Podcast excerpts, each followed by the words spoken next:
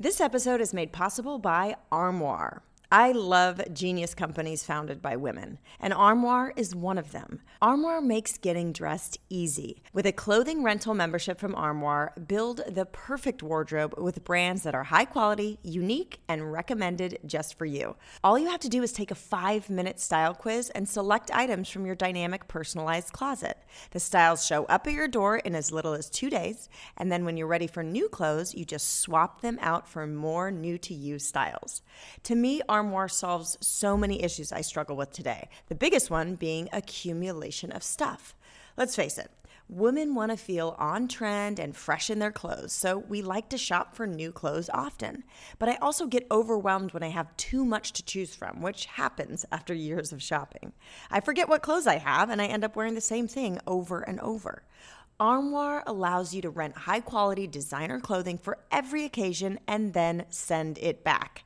Whether you're planning your outfit for a date night, packing for a conference, or in need of a gown for a black tie event, you will be the best dressed person in the room without ever having to brave a department store fitting room with those unflattering fluorescent lights again.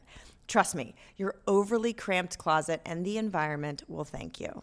Right now, my listeners can give Armoire a try and get up to 50% off their first month. That's up to $125 off. Just visit armoire.style slash heal. That's A R M O I R E dot style slash heal to get up to 50% off your first month and never worry about what to wear again. Try Armoire today. The following podcast is a Dear Media production. Welcome to the Heal Podcast. I'm Kelly Noonan Gores, and every week I speak to the leading doctors, healers, spiritual teachers, and scientists to find out what is truly possible when it comes to healing. I also interview real people with extraordinary healing stories. My philosophy is what's possible for one is possible for all.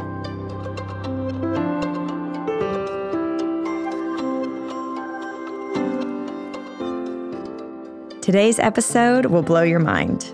I got the pleasure of interviewing Dr. Jill Bolte Taylor, who is a Harvard trained and published neuroanatomist. Is she smart? Heck yeah. But she also has a remarkable healing journey of her own.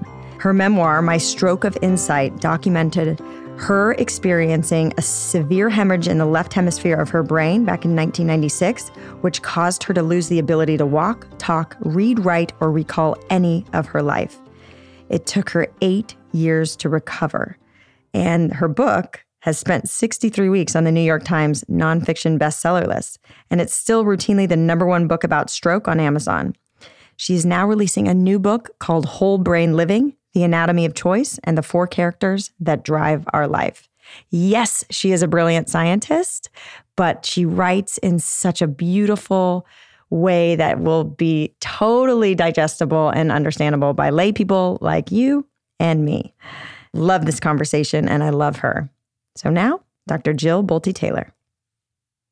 Thank you so much for for coming on today. I'm so excited to be with you, Kelly. Thank you. For any of the listeners who have not watched your TED Talk, you give detail count of of this stroke that you had and as a neuroanatomist, you had the awareness and wherewithal to like really understand what was going on in your brain at that time. So I encourage everybody, if you haven't watched the TED Talk, go get the details there. But we've moved on. This is however many years later, and you have so many insights from your your own healing journey. It took you eight years.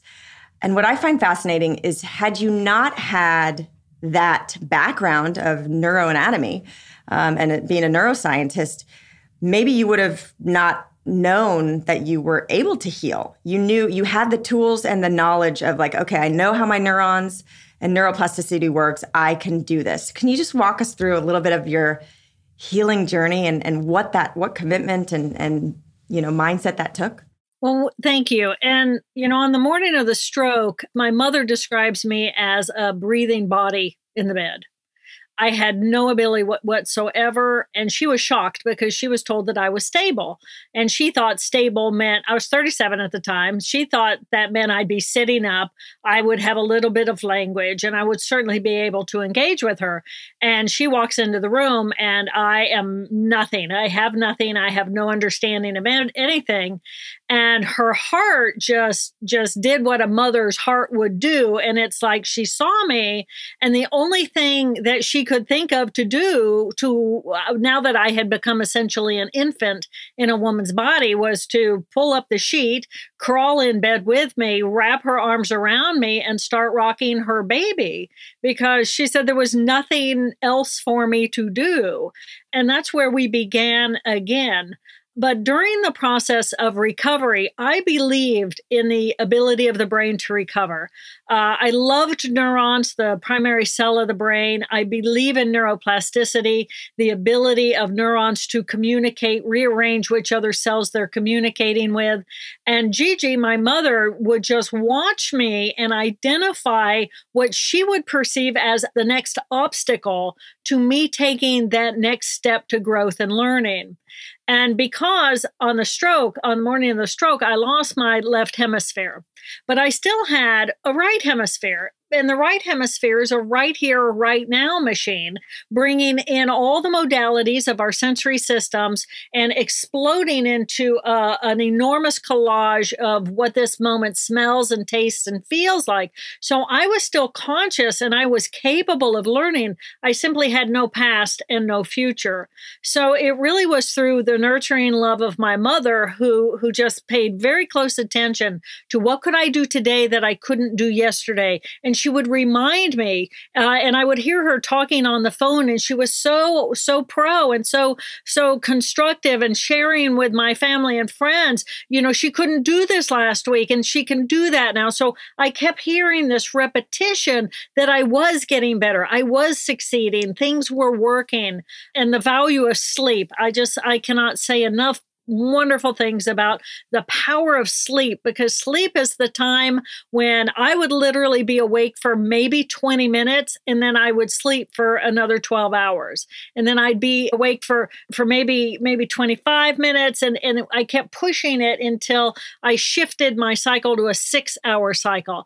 And my mother was available to nurture that process. So you know the medical mi- miracle if you will but but really it, it's the ability ability of this magnificent organ it wants to heal it wants to get better the neurons want to make new connections. So how do we get ourselves out of our own way physically emotionally spiritually cognitively? How do we get ourselves out of our own way so that we can heal? I love that. And i i think that not only applies to the brain but that's how the entire body is designed and i know you believe that and it just gives so much hope to like a you have to know it's possible which you're a living breathing example of what's possible.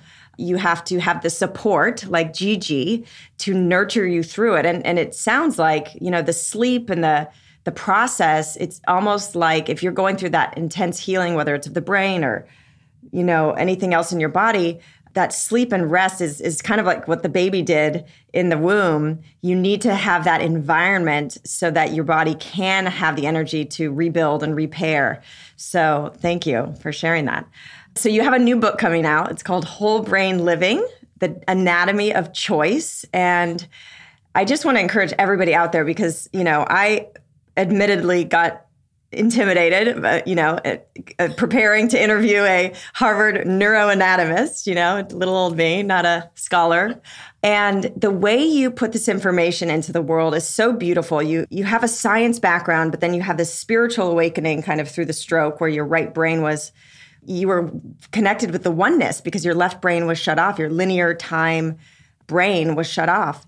And so you combine that personal experience with your science background, and you're so funny, but you describe, you put it in lay person's terms where we can read and give us practical tools and an understanding about how our brain works that really is like self help on steroids. I mean, you really are giving us tools to personal growth and freedom. So, can you tell us a little about what you discovered or, or, what you're presenting in the book is you, you call it the four characters of the brain. And we, we've all heard the right and left hemisphere. The right brain is creative, the left brain is linear and logic and rational.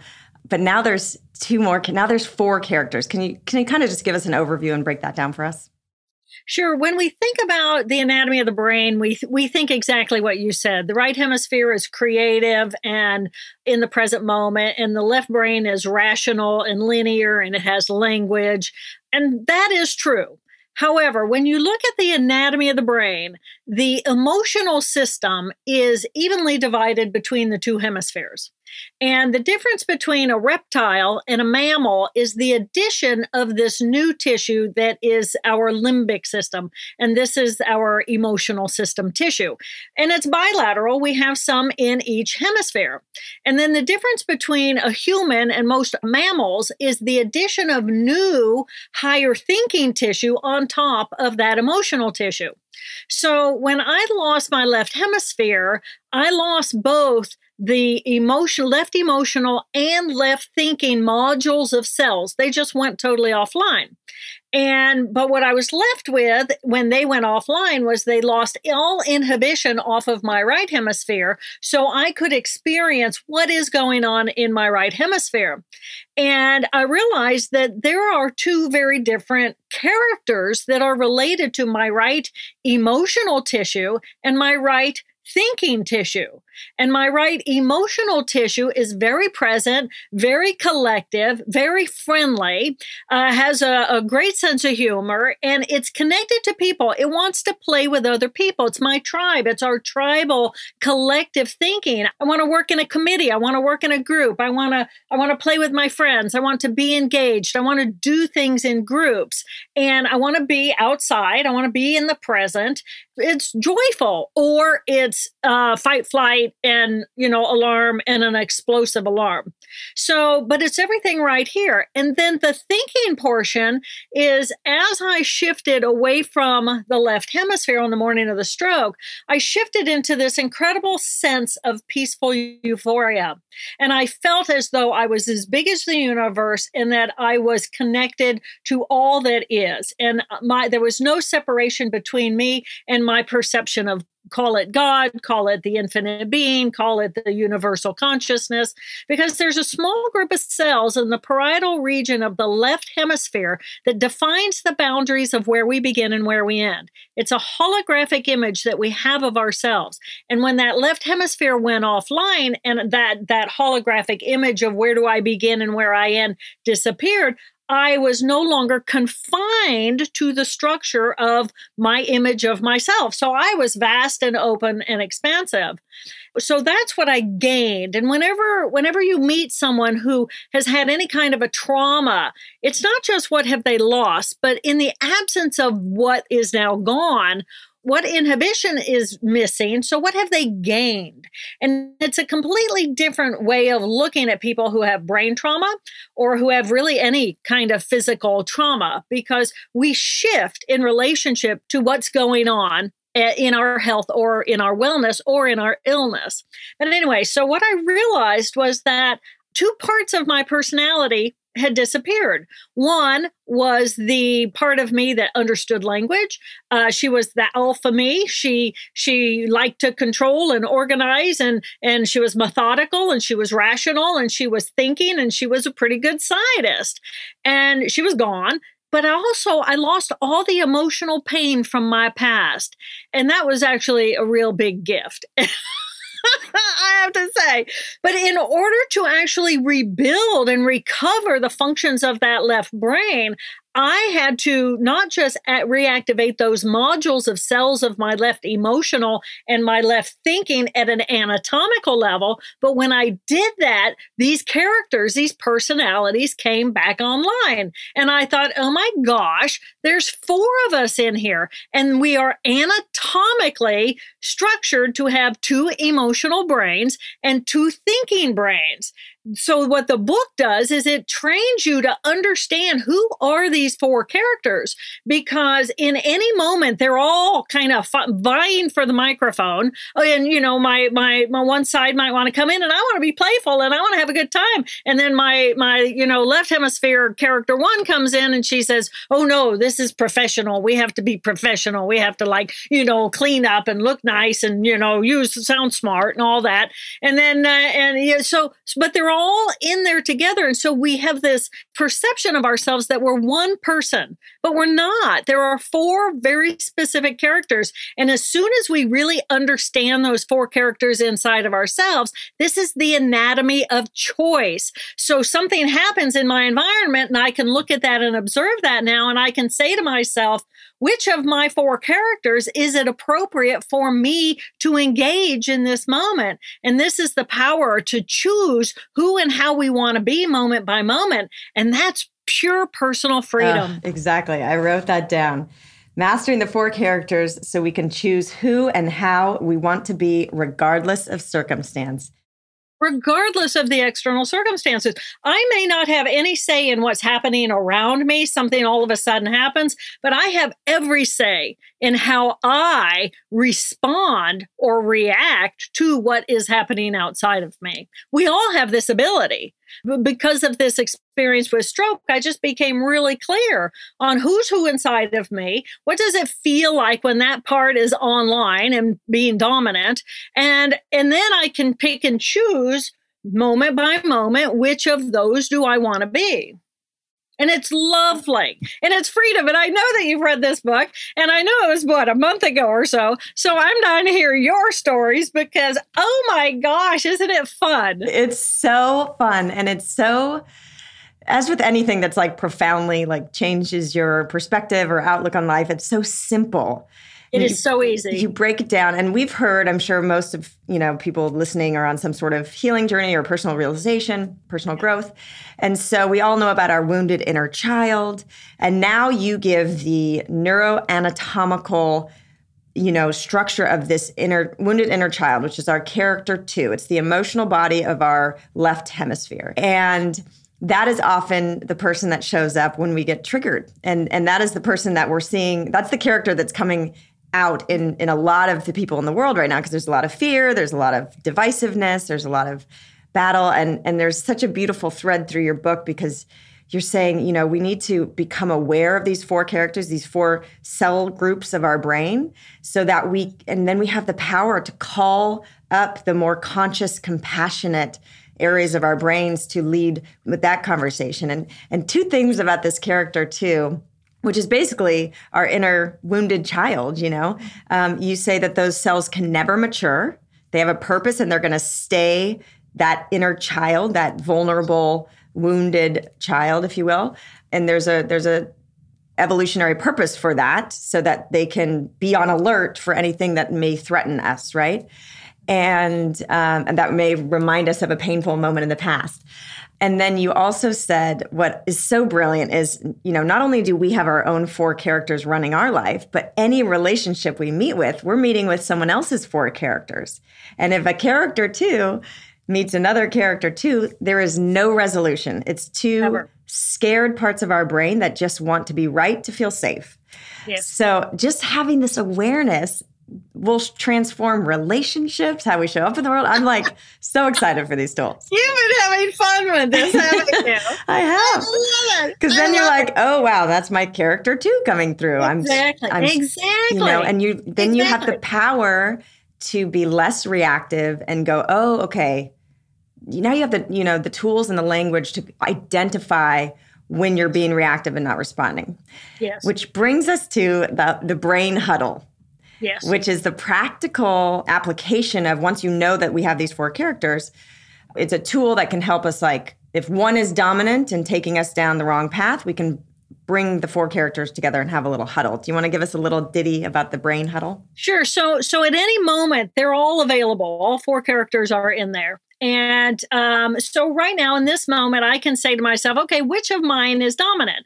Well, my character one is pretty much on because, you know, she's using language, she's being precise in what she's saying, she's teaching, she's paying attention. But, you know, my little, my character three emotion in my right brain, she's, I call her Pigpen, and she's just my playful. And, and, you know, we've played together on, on working together before. So, so, you know, she's just like, can, can I talk? Can I talk? Can I talk? So, um, but at any moment in time, and, and you're right, it is the character two uh, the emotion of our left brain, which is all of our pain from the past. So when that group of cells went offline for me, any trauma, any emotional pain I, I had had from my for the first seven, 37 years of my life was gone, and it was like incredible emotional freedom. It was. It was just like wow.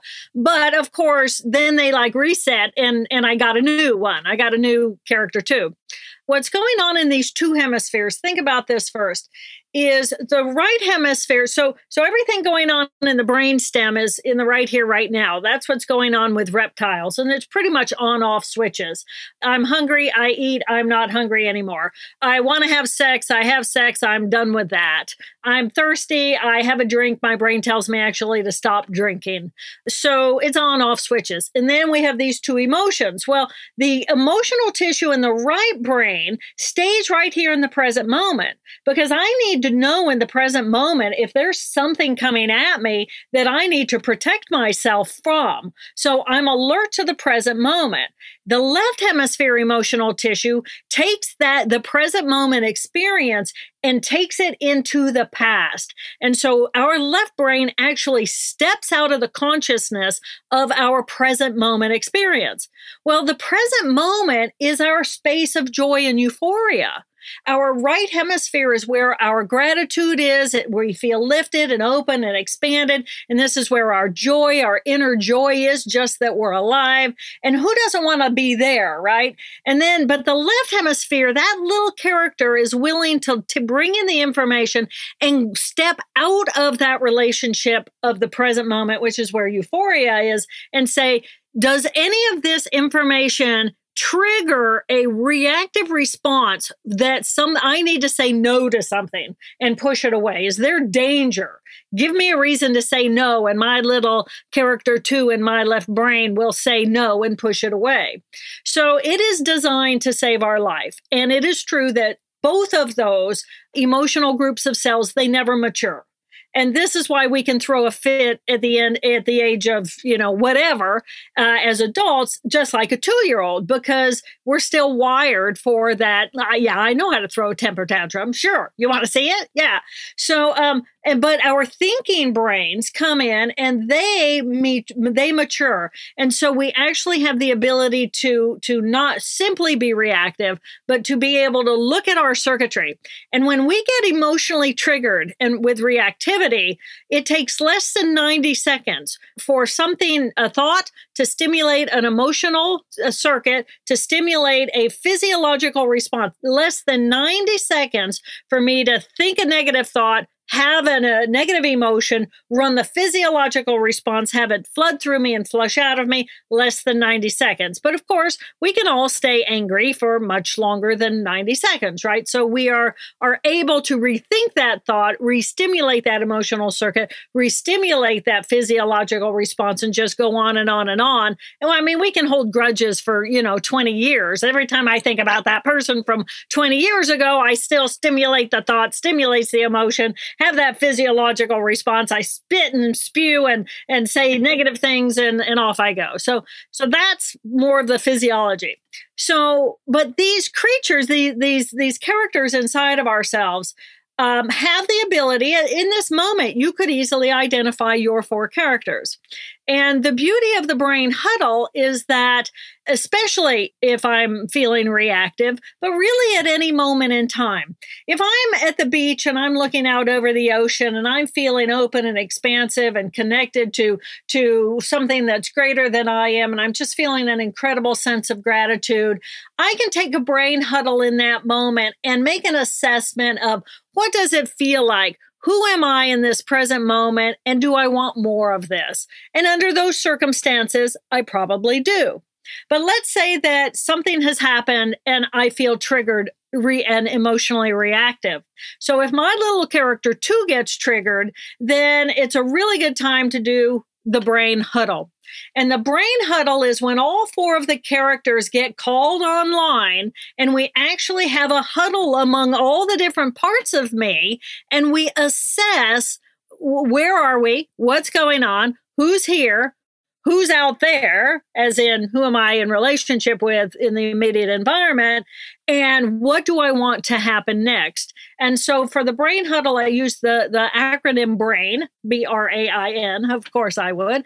And it begins with B for breath. Breath brings me automatically into the present moment and right here, right now is where you need to be because this is where our choices happen. We are living beings, moment by moment. Bring your mind to the present. And we have this amazing capacity temporally to put our mind now or to put it in the past or to put it in the future or put it into some intellectual task some somewhere else in you know physics or math or whatever b is breath bring your mind to the present moment bring it to your body b R is to recognize, pay attention, be alert to which character am I currently being and which other characters are in the room. Am I being my two? Okay, I know what my two feels like. Is the other person in their one, their two, their three, or the four? Did their two come in and try to pick a fight with my two? But just kind of like recognize what's reality right here with these characters. BRA is to appreciate the fact that I have four to pick from. And whoever's online and however I got into this moment, I appreciate all four of them because they all four serve me. And appreciate that that person also has four characters. Because if they're in there too and they come in and they want to pick a fight with me i can recognize well they also have a character one and i know their character one. And they also have a character three and i might be able to play with their character three. And they have a character four and they do have a spirituality about themselves. So i appreciate that i have four and they have four. B-r-a-i is then inquire what is the next best move for me to make? Life is like a chess game, and these four characters are coming in and figuring out how do I make my choices, the anatomy of choice, to choose in this moment okay, you come in as your little character two. You're not very happy with me. I can trigger right back. Sure, I know how to fight with you. I've been doing it for years, right? Or it's like I can recognize that you're in pain because if you're in your character two, at the bottom of that is fear. I'm not safe. So wh- how can I help support you so that you can feel safe in the environment? And I do I need to fix something with my character one? Do I need to just come in and support you and love you and nurture with your character four? Or do I need to invite you out for a tennis game and we can play together as my character three? So then N for B R A I N is navigate. And we're navigating moment by moment who who do i want to be in this moment to match? Who are you? And if you're consciously aware that you have four characters too and you're invested in your own emotional uh, accountability then wow what kind of a relationship can your four have with my four? It's so, and I just, I think of Thanksgiving, you know, and a lot of people go home with their families and everybody loves their families, but they're in this like loop when they get into an environment. Yeah. And, and all of a sudden, because of this environment, it reminds them of them past and there's relationships and, and it's just a bunch of character twos showing up to butt heads, you know? And my character two is right about my political party and dad's character two is so right about his political party. And so to have this awareness, then you can literally make that conscious choice to go, okay, you know what? Recognize that it'll be easy to trigger your character two, but you're going to go in with your three and four dominant. And you say, okay, that was your two, you know, uh, uh, siblings, rivalries. I mean, it's like, you know, you're exactly right. You go back to the Thanksgiving table, and all of a sudden, I'm the little sister again. You know, it's like, I'm an accomplished woman in the world. But no, I become instantaneously the little sister. And it's like, rah, rah, rah. and so, so, but it, it is, it's fascinating. And then once you know this material and you learn it about yourself, you cannot unsee it. And then you start noticing it in other people and you're going, wow, you know, I, I love this person. They're such a magnificent one. Or, or wow, you know, I, I hang out with this person because we're great threes together, you know, and it's like, oh yeah, I love that because uh, just, you know, that person just really stimulates my four because they're a four most of the time. And it's beautiful. It's how do we balance it? You know, we've been looking for decades. How do we balance our lives? And this is how one way that we can do it because if we can actually, and it's really not a balance between work and your our non-professional life, it's a balance inside of me. And if hmm. I can figure out how to bring my character three and my character four, my playful and open and curious and interested part of me to work, then I have a different level of satisfaction and groundedness while I'm at work. And that's a completely different person going home than if I'm just in my rigid character one or I'm stuck in my character two because I'm unhappy about something or I want to rah, rah, rah, and, and uh, and and then yeah, I mean it's uh, uh, every situation becomes a character experience. Yes. Oh my gosh, exactly. And just knowing when we get triggered that our inner child, that character two, that wounded, scared part of us, just wants to be held, and and you have three other parts of yourself that can hold that and, and pivot out of it. Whether it's, you know, you got to bring in character one, which is you call Helen. I would probably call Patty because that's my lawyer's name. Um, but they like, they, they just get shit done and, you know, yeah. they're, yeah. so they could exactly. solve problems in a very rational, like task way, or we need to just bring in our character four, which is this nurturing, loving cosmic consciousness that can just hold space for that character. So it's just so cool that we really do have all the tools within our own brain.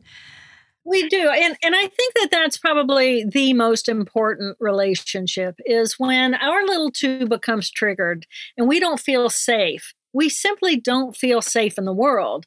Character one can come online and fix it and say, is there anything that is threatening physically? Are there steps I can take to make sure we're safe physically? And then character four can come in and say, you are not alone and you are loved and you have the rest of us as your backup team. And we can learn to self soothe ourselves in this relationship between our own character four and our character two. And anybody who has that, that I think is probably the greatest gift of this material is instead of, of being reactive, in my, character two, and not feeling safe and feeling fear or feeling anger. And then from that level comes all these different call it racism, call it controlling dominance, call it mean, call it bullying, call it all these things that are going on in our society we are wired, every ability we have, we have because we have brain cells that are performing that function. So I am wired to be racist. We all have this racism inside of ourselves, but we also have, have the counter of that, which is kindness. And so I do get to choose how I view myself in relationship to the external world. And I can look with my left brain and focus on the differences and the details of those differences, be it the color of your skin, be it the kinds of food you eat. And so as a result of that, there the scent, because our foods go through our skin, the color of your hair, the whatever, your academic whatever, you know, all of this, your, your, your everything. I can I can judge negatively everything in that hierarchy of where where does someone else stand and where do I stand and and they're different from me and so I'm scared from them and, and so I I want to push away. It's that little character two saying no, but the little character three comes on and says you are different from me. I'm curious. I'm curious about about the foods you eat and the spices you use. I'm curious about your religion. I'm curious about A, B, C, D, whatever. And that's a choice that we can make. We have the power to make that choice. So when someone comes in and says, "Well, you know, you know, this is who I am and this is all I am," and blah blah blah blah blah blah it's like, no, there's so much more. We are so much more rich at, at um, a neurological level than we've ever been taught, and we have so much more power over what's going on inside of our brains than we've ever been trained.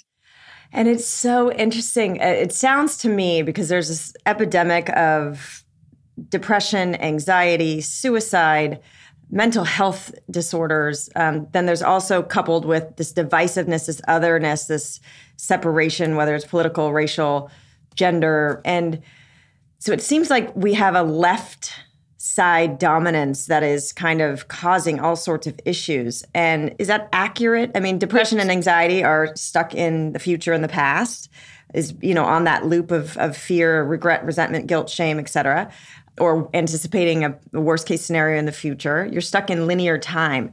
And, and how do we cultivate more of the balance and bringing that right brain? I mean, it, your book covers so much. You even do this like brilliant sociological breakdown of the generations and their personality traits and which characters are dominant in in their for the last hundred years, like from right.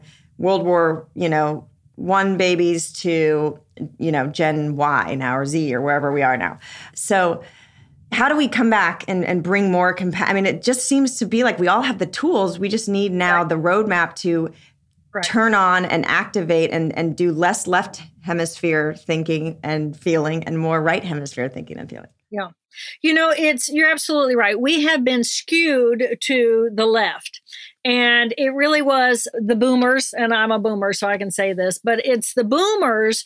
Uh, we were taught that we can be anything.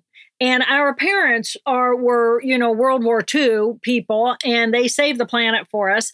And then and then we won, you know, so that we're speaking English. And they started building a society and but they themselves were very balanced between their two hemispheres because they had family values. And even though they were building an economy with their left brains, they were family based values. And the world that they were building was in balance with the family value of keeping that family together.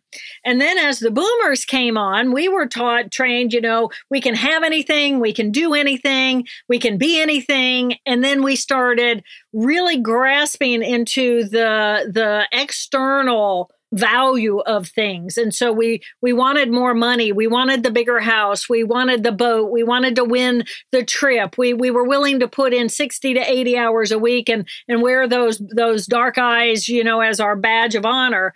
And that was that was how we shifted into this real real serious value structure of the external world where the right the the value structure of our parents was much more balanced with the family values and we come from our hearts and we build a world where the boomers just kind of flew off into the, the left brain. So now we're in this world where we are skewed to the value structure of, of the left. And the, the you know the, the structure of the left is hierarchical. So so I know where I am on that that that ladder. You know where you are on that ladder under a hundred different categories, and we're we're all climbing, trying trying to throw you off the ladder because I want your position, you know. So competition comes in and, and all these other parts of ourselves. And then it's like, well, how do I self promote myself more than you promote yourself? And it becomes about I, me, mine, and my family, and my team, and my tribe, and my political party. And we've just skewed ourselves at a value structure in this country so that we don't even recognize you know one another. So so i i think that I, I you know i think the timing of this book is really perfect. Because of the pandemic we have been pushed off off the ladders and pushed into our our houses.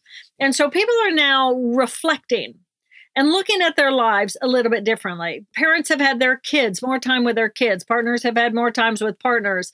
Um, people are looking at their lives very differently than they did before. People are moving out of the big cities and spattering into the countrysides. So the world has shifted.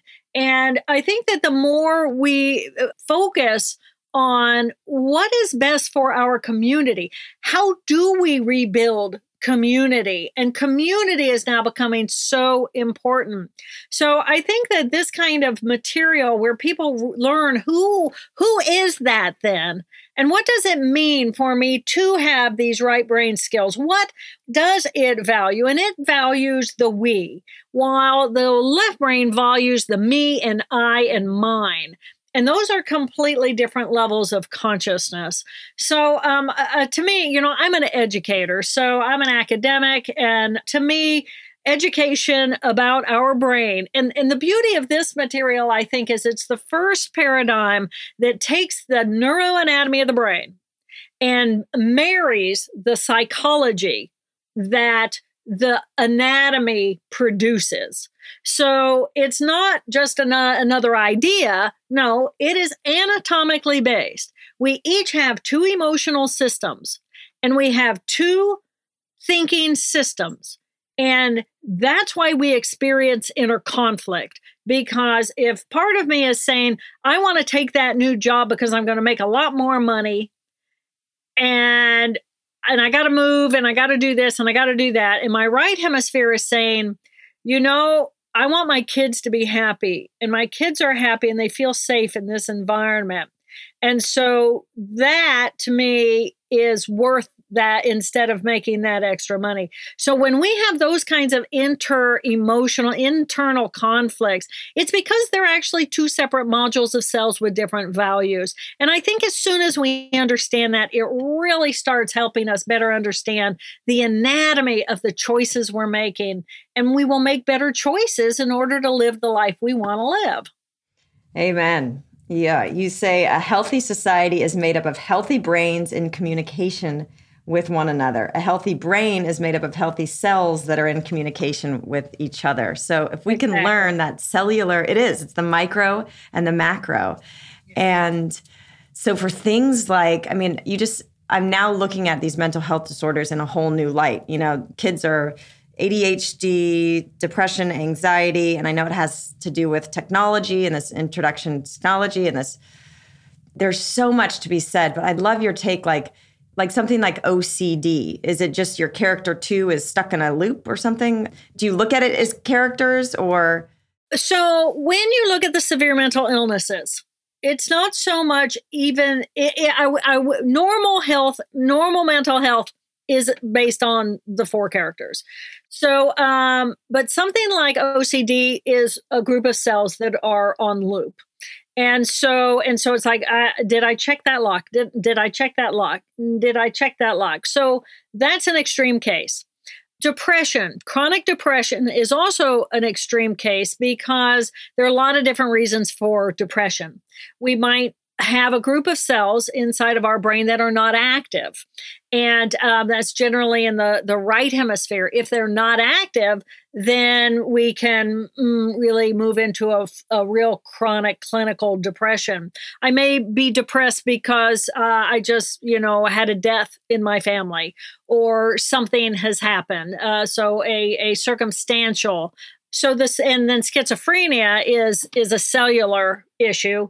Multiple personality is a cellular issue that we don't really understand not that we really understand schizophrenia, but we do much more than per- multiple personality. So I do want to say that as we're talking about these four characters, this is very different, completely different from multiple personality disorder, which is a pathological problem at the level of the cells. But I think that as we look at depression, or we look at society, or we look at uh, drug addiction, alcoholism, when we look at any of that, we do know where the craving cells are inside of the insular cortex, which is deep inside of that character 2 circuitry. So in the book, there is actually a, a chapter that is dedicated to what is uh, an addiction at the level of the brain how do we rescue ourselves using the four characters and uh, I compare that also to the 12 step program of AA. And ultimately, it turns out to be the same steps at the level of the brain as the hero's journey. So, um, you know, to me, this brain is just this incredible masterpiece. And things that work, behaviors that work, work because it's having an impact on the circuitry of our brain. And some things we can relate directly back to what's going on with these four characters and how do I use the information of the four characters to change my behavior or my relationship, even with a drug, when I understand which character is engaged in that addiction and when people actually rescue themselves uh, from an addiction, what's going on in the other characters of their brain? So uh, the book is really kind of all over the map uh, on these kinds of subjects.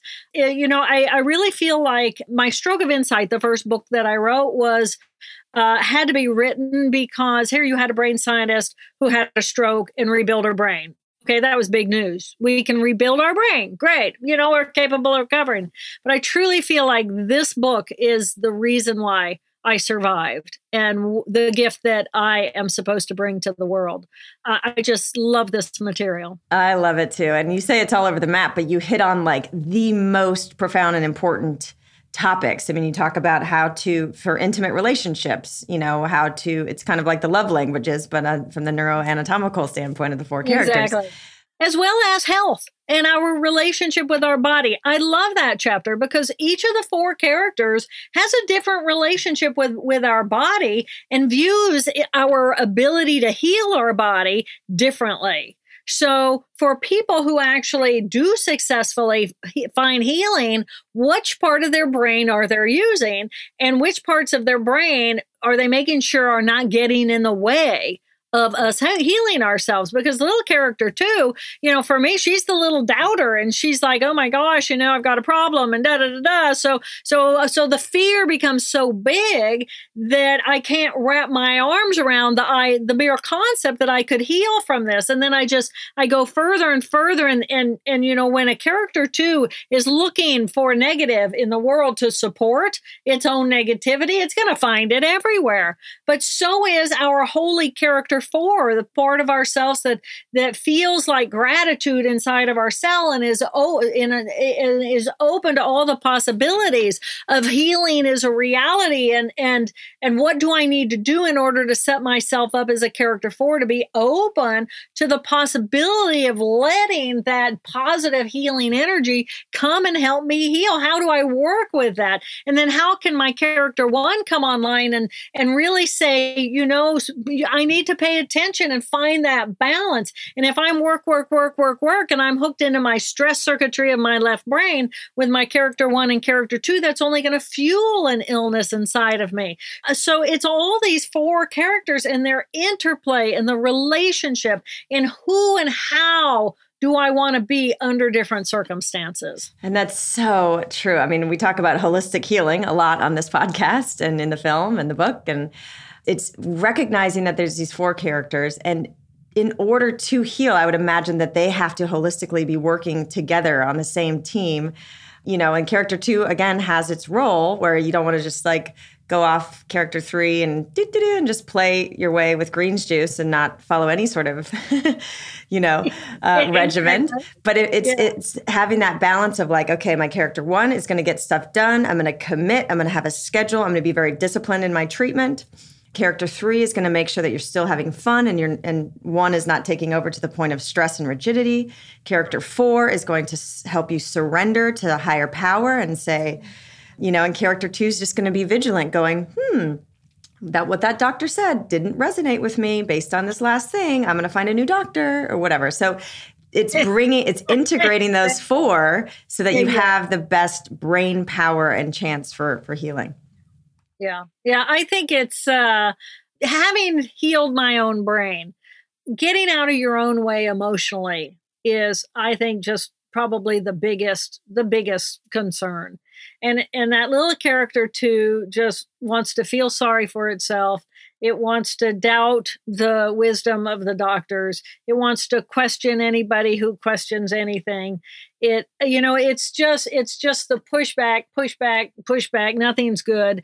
And, and that kind of routine is unhealthy for the body. And isn't it lovely that we have these other characters who can reach in and come online, especially our own character four, and say, We are love. I mean, it, to me, I, I, I look at, at these four characters as a braid of consciousness a braid of four different consciousnesses all weaved together.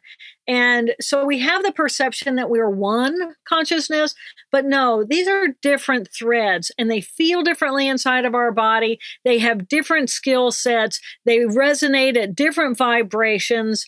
And we can learn and identify all four inside of ourselves and realize, oh my gosh, I have so much more power than I was ever taught. Yes. Oh my goodness. Um, you say something in the book that to me kind of defines a new, you know, to have faith in something bigger. It's just so nebulous and it, it's it's hard to put your finger on, or it doesn't feel grounded or substantiated when you're surrendering to God or praying to God or begging and beseeching God or the universe or whatever terms you use. But, begging or beseeching. Yeah. Those are two different characters. yes, exactly. Uh, but you say, I trust that God has a bigger, God, the universe, life, you know, um, I trust that God has a bigger picture view of my life than my left brain will ever understand. When I surrender my problems to God, the universe, life, etc., I'm not shucking responsibility. I am merely shifting my perspective and choosing peace over fret and fear. I love that because you're again getting down to the neuronal, I don't know what the proper term is, down to the anatomy of the way our cells are wired in our brain and go, we have a choice here. And I want to come out of fear and stress and survival and into peace and the character of my the fourth, you know, right thinking brain and that cosmic consciousness, that connected oneness, and it, just to have the power of that choice, you know. So it's just so beautiful. It's like, and your left brain will never. It'll always think you're separate. It'll always think that there's threats, and and but we have the ability to shift into this other consciousness and feel connection, be at peace, be okay with whatever is happening. Yeah, you know that's uh, that's beautiful. I, I'm so glad you read this book uh, you're doing a great job with it. You know, because because that the left brain has that I. I am an individual, and as soon as I am an individual, I'm alive. And if I'm alive, I'm vulnerable to threat. I can be hurt or I could be killed. So the left brain goes on this vigilance of anything coming in that I need to push away from. And it might be uh, an emotional push away. It might be a spiritual push away because of, of I may reject religion or I may reject the, the even the language spirituality or or even you know I have no relationship with that character four part of myself but we're wired for it and what I what I always encourage people to do is is when you're on that journey trying to let go of the the past and the future and really just focus on the present moment the ego is going no no no I'll die I'll die. I have to you know don't don't don't listen to those people. You know that's all bad and woo woo no and it's like no it's okay. And you know you're just setting it aside for a moment. I mean it can come back online like this it's not like you're killing it it's like it's like I'm exploring the present moment. I'm exploring a different level of consciousness inside of myself where I can pursue peace and and imagine the world that we will have when we all know how to access our own personal peace because you cannot give me peace and only I can give me that sense of peace and to know that I'm wired for that peace and there's a journey that I can ident- take and identify without giving up anything. It's in addition to my left brain. Uh, t- to me, it's like how how do whole brain living? How do we embrace the whole brain and all the parts of who we are? And and we really it, it, to me, it's just freedom, you know, and it's fun and it's interesting. And isn't it true now that now that you know the four characters, you're wishing everybody you knew knew their four characters? Yeah, yes. it's like, boy, you are such a three right now. Or it's like, oh, honey, you are a two. You know, it'll be it'll be good for your book because I'm going to start doling them out to people. just order hundreds. I, well, you know, I just love it because it's like once people know it, it's like, uh, you know, um, they start wanting to give it to their children, they're giving it to their parents, they're giving it to their partners, they're giving it to the people at work. And and if if anything else, it's you know, you're identifying the elephant in the room so that there is no more power to the elephant. And people again realize that okay, if I'm really in my bummerville and I'm unhappy, it only takes 90 seconds for me to really feel that really nurture that, really go into that and then let it go. It's out of my blood. I can come back to the present moment. And I might have walked into this office feeling like, rah, rah, rah, but you know, I have the power to let myself shift into the present with these people who they don't really want to interact with my two any more than I do, you know? So it's, it's, uh, it's an emotional and, and, and it's the evolution of our brain we are evolving to use all of these characters. That's why we have them. We do, you know, and right now we're not there yet. Right now, politically, uh, from every so many perspectives, we're in this major division. But with this kind of information, we start doing a, a reciprocation of power and relationship inside of ourselves. And I truly believe whole brain living is the evolution of humanity. And here's a tool and there are probably others, but here's a tool. Use it. An important tool. And you you quote uh, Gandhi in in the book, and it says, uh, you know, no one can hurt me without my permission. And if you think of Gandhi and Nelson Mandela and Martin Luther King Jr. and all of these, you know, peace revolutionaries of peace, it's clear that they were in whole brain living. They were operating from their, you know, yes. characters four. Yes. And with with a strong with one, but they were coming yeah. in with love. And yeah, they come in with love. And and you know, I truly believe that our number one job is to love one another.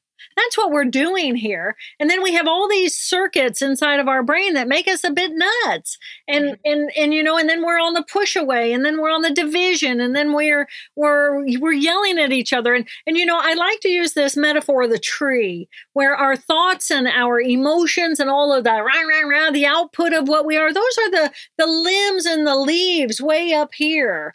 But if you really want to heal a problem on a tree, you're going to go to the roots. Go to the anatomy, go to the cells. Understand we have these four different modules of cells two emotional and two thinking. And we have the power to choose moment by moment which one we want to be. So you know, we we may eh, behave and scream that we're racist, or we might might bigotry, whatever, all of it but that's not what matters. What matters if we want to heal it is go to the anatomy and learn the four characters and embody those four characters and take responsibility for your own four characters, and you will find peace. And I think a lot of this conflict and fear and stress, there's this, you know, existential fear of death. And and you say in your book, like nobody nobody is gonna escape this lifetime alive, you know, we're all gonna die and you have this beautiful two, two really profound stories in the in the book and and you'll have to pick them up to read it. But if you just want to share one last kind of insight about you've you've used this awareness of this four characters to help you gracefully help two loved ones a, a good friend and, and gigi your mother transition. And just so beautiful and profound to have that. Can you just share any insights related to grief and transition and either through the specific story or just just something that we can all kind of walk away from this with. Yeah. When you think about when we are first conceived as that original egg cell and that sperm coming together and we are that one cell at that level, there is a membrane separating what is outside of us from what is inside of us, but it's all energy. And we eventually, over the course of nine months, we're going to multiply that little in a, that original zygote cell at a rate of 250,000 cells per second, not per minute, but per second, 250,000. So it is an energy ball. And this energy just multiplies and multiplies and multiplies, and cells, they kind of differentiate themselves and they refine themselves as a little different. And you're going to get a liver cell and you're going to get a brain cell you're going to get a skin cell but it is it is just a ball of energy and that energy is the shared energy of the universe. So we have inside each cell of our body the consciousness of the universe. We are not separate from it. We are one with it. And then there's this tiny little group of cells in our left brain that says, well, no, this is me. This is I. This is all I am. No, I am this energy collection around these beautiful 50 trillion cells as a human, as a human being. So that is the consciousness of my character four. That is like the portal, if you will, that connects me to everything from which I came. So we are at the core of who we are. We are this magnificent, beautiful character four that is good with the celebration of, oh my gosh, I exist at all and you exist at all. And we think we can communicate with one another at all. And you know how much we actually communicate, that's debatable, but we won't go there. But anyway, so here I am. I'm this consciousness of the character four. You're the consciousness of the character four. And then you build on top top of that, the emotional circuitry of the character three, which then gives an emotional reactivity to the present moment. And you add also to that the, the cellular structure of the character two, and that's going to take me into a completely different consciousness in another time and place of the past and the future. And then you add on top of that this magnificent character one tissue that allows us to structure and organize and create order and be methodical and have be linear and have a language language and have a me and an I and an identity. And all of a sudden we're this magnificent, confused human being. And but we're beautiful. And so what happens with death? What happens as those cellular circuitry? Because again, this is the difference between life and no life. And it's that single membrane of, of what is beyond us and what is within us. And as human beings, we look at the skin as that membrane between what is beyond us and what we are as life. And so, as that left brain begins to shut down, and the character one is no longer being able to create order in the external world, and it becomes silent, and that the emotional tissue of that left brain and all the pain of our past releases itself because we are now movement moving toward no longer being alive and the the right brain emotion goes offline because we're no longer engaged engaging in the external, what do we do? We essentially dissolve back into that consciousness of the character four, which is the love of all that is. It's the love of the universe.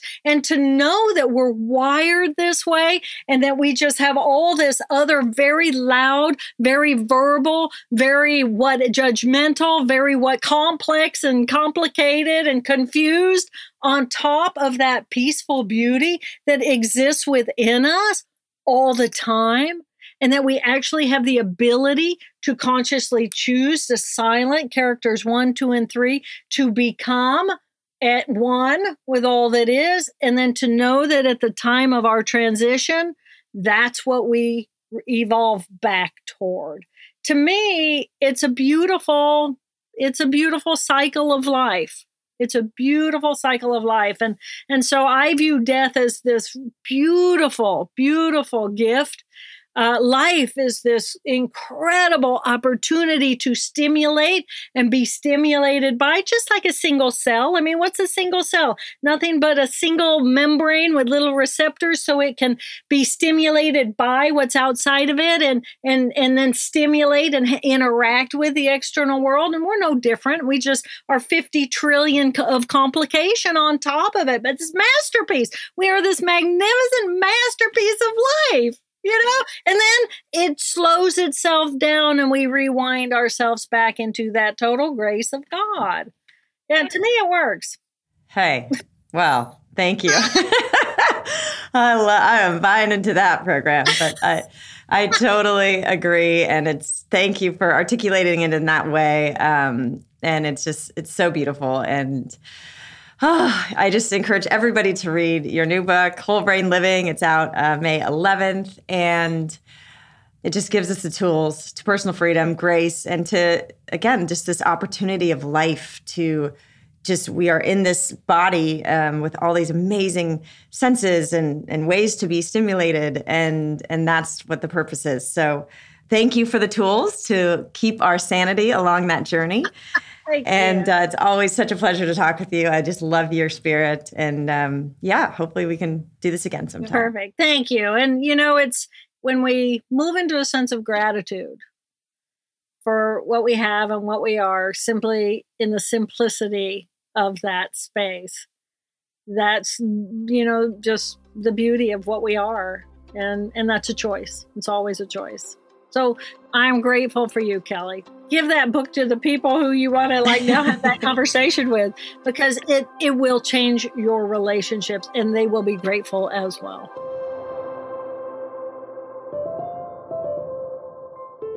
Thank you for listening to the Heal podcast. Be sure to tune in every Thursday to hear more empowering wisdom and inspiring healing stories.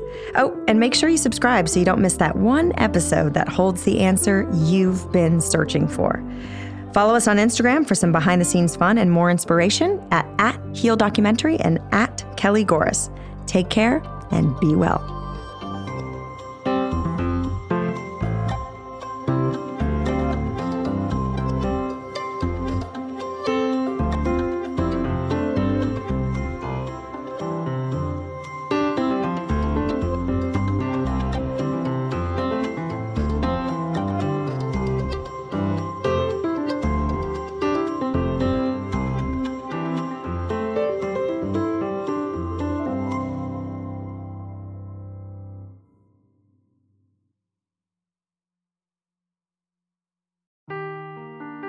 The truth never gets old. Introducing June's Journey, the free to play mobile game that will immerse you in a thrilling murder mystery. Join June Parker as she uncovers hidden objects and clues to solve her sister's death in a beautifully illustrated world set in the roaring 20s. With new chapters added every week, the excitement never ends. Download June's Journey now on your Android or iOS device or play on PC through Facebook Games.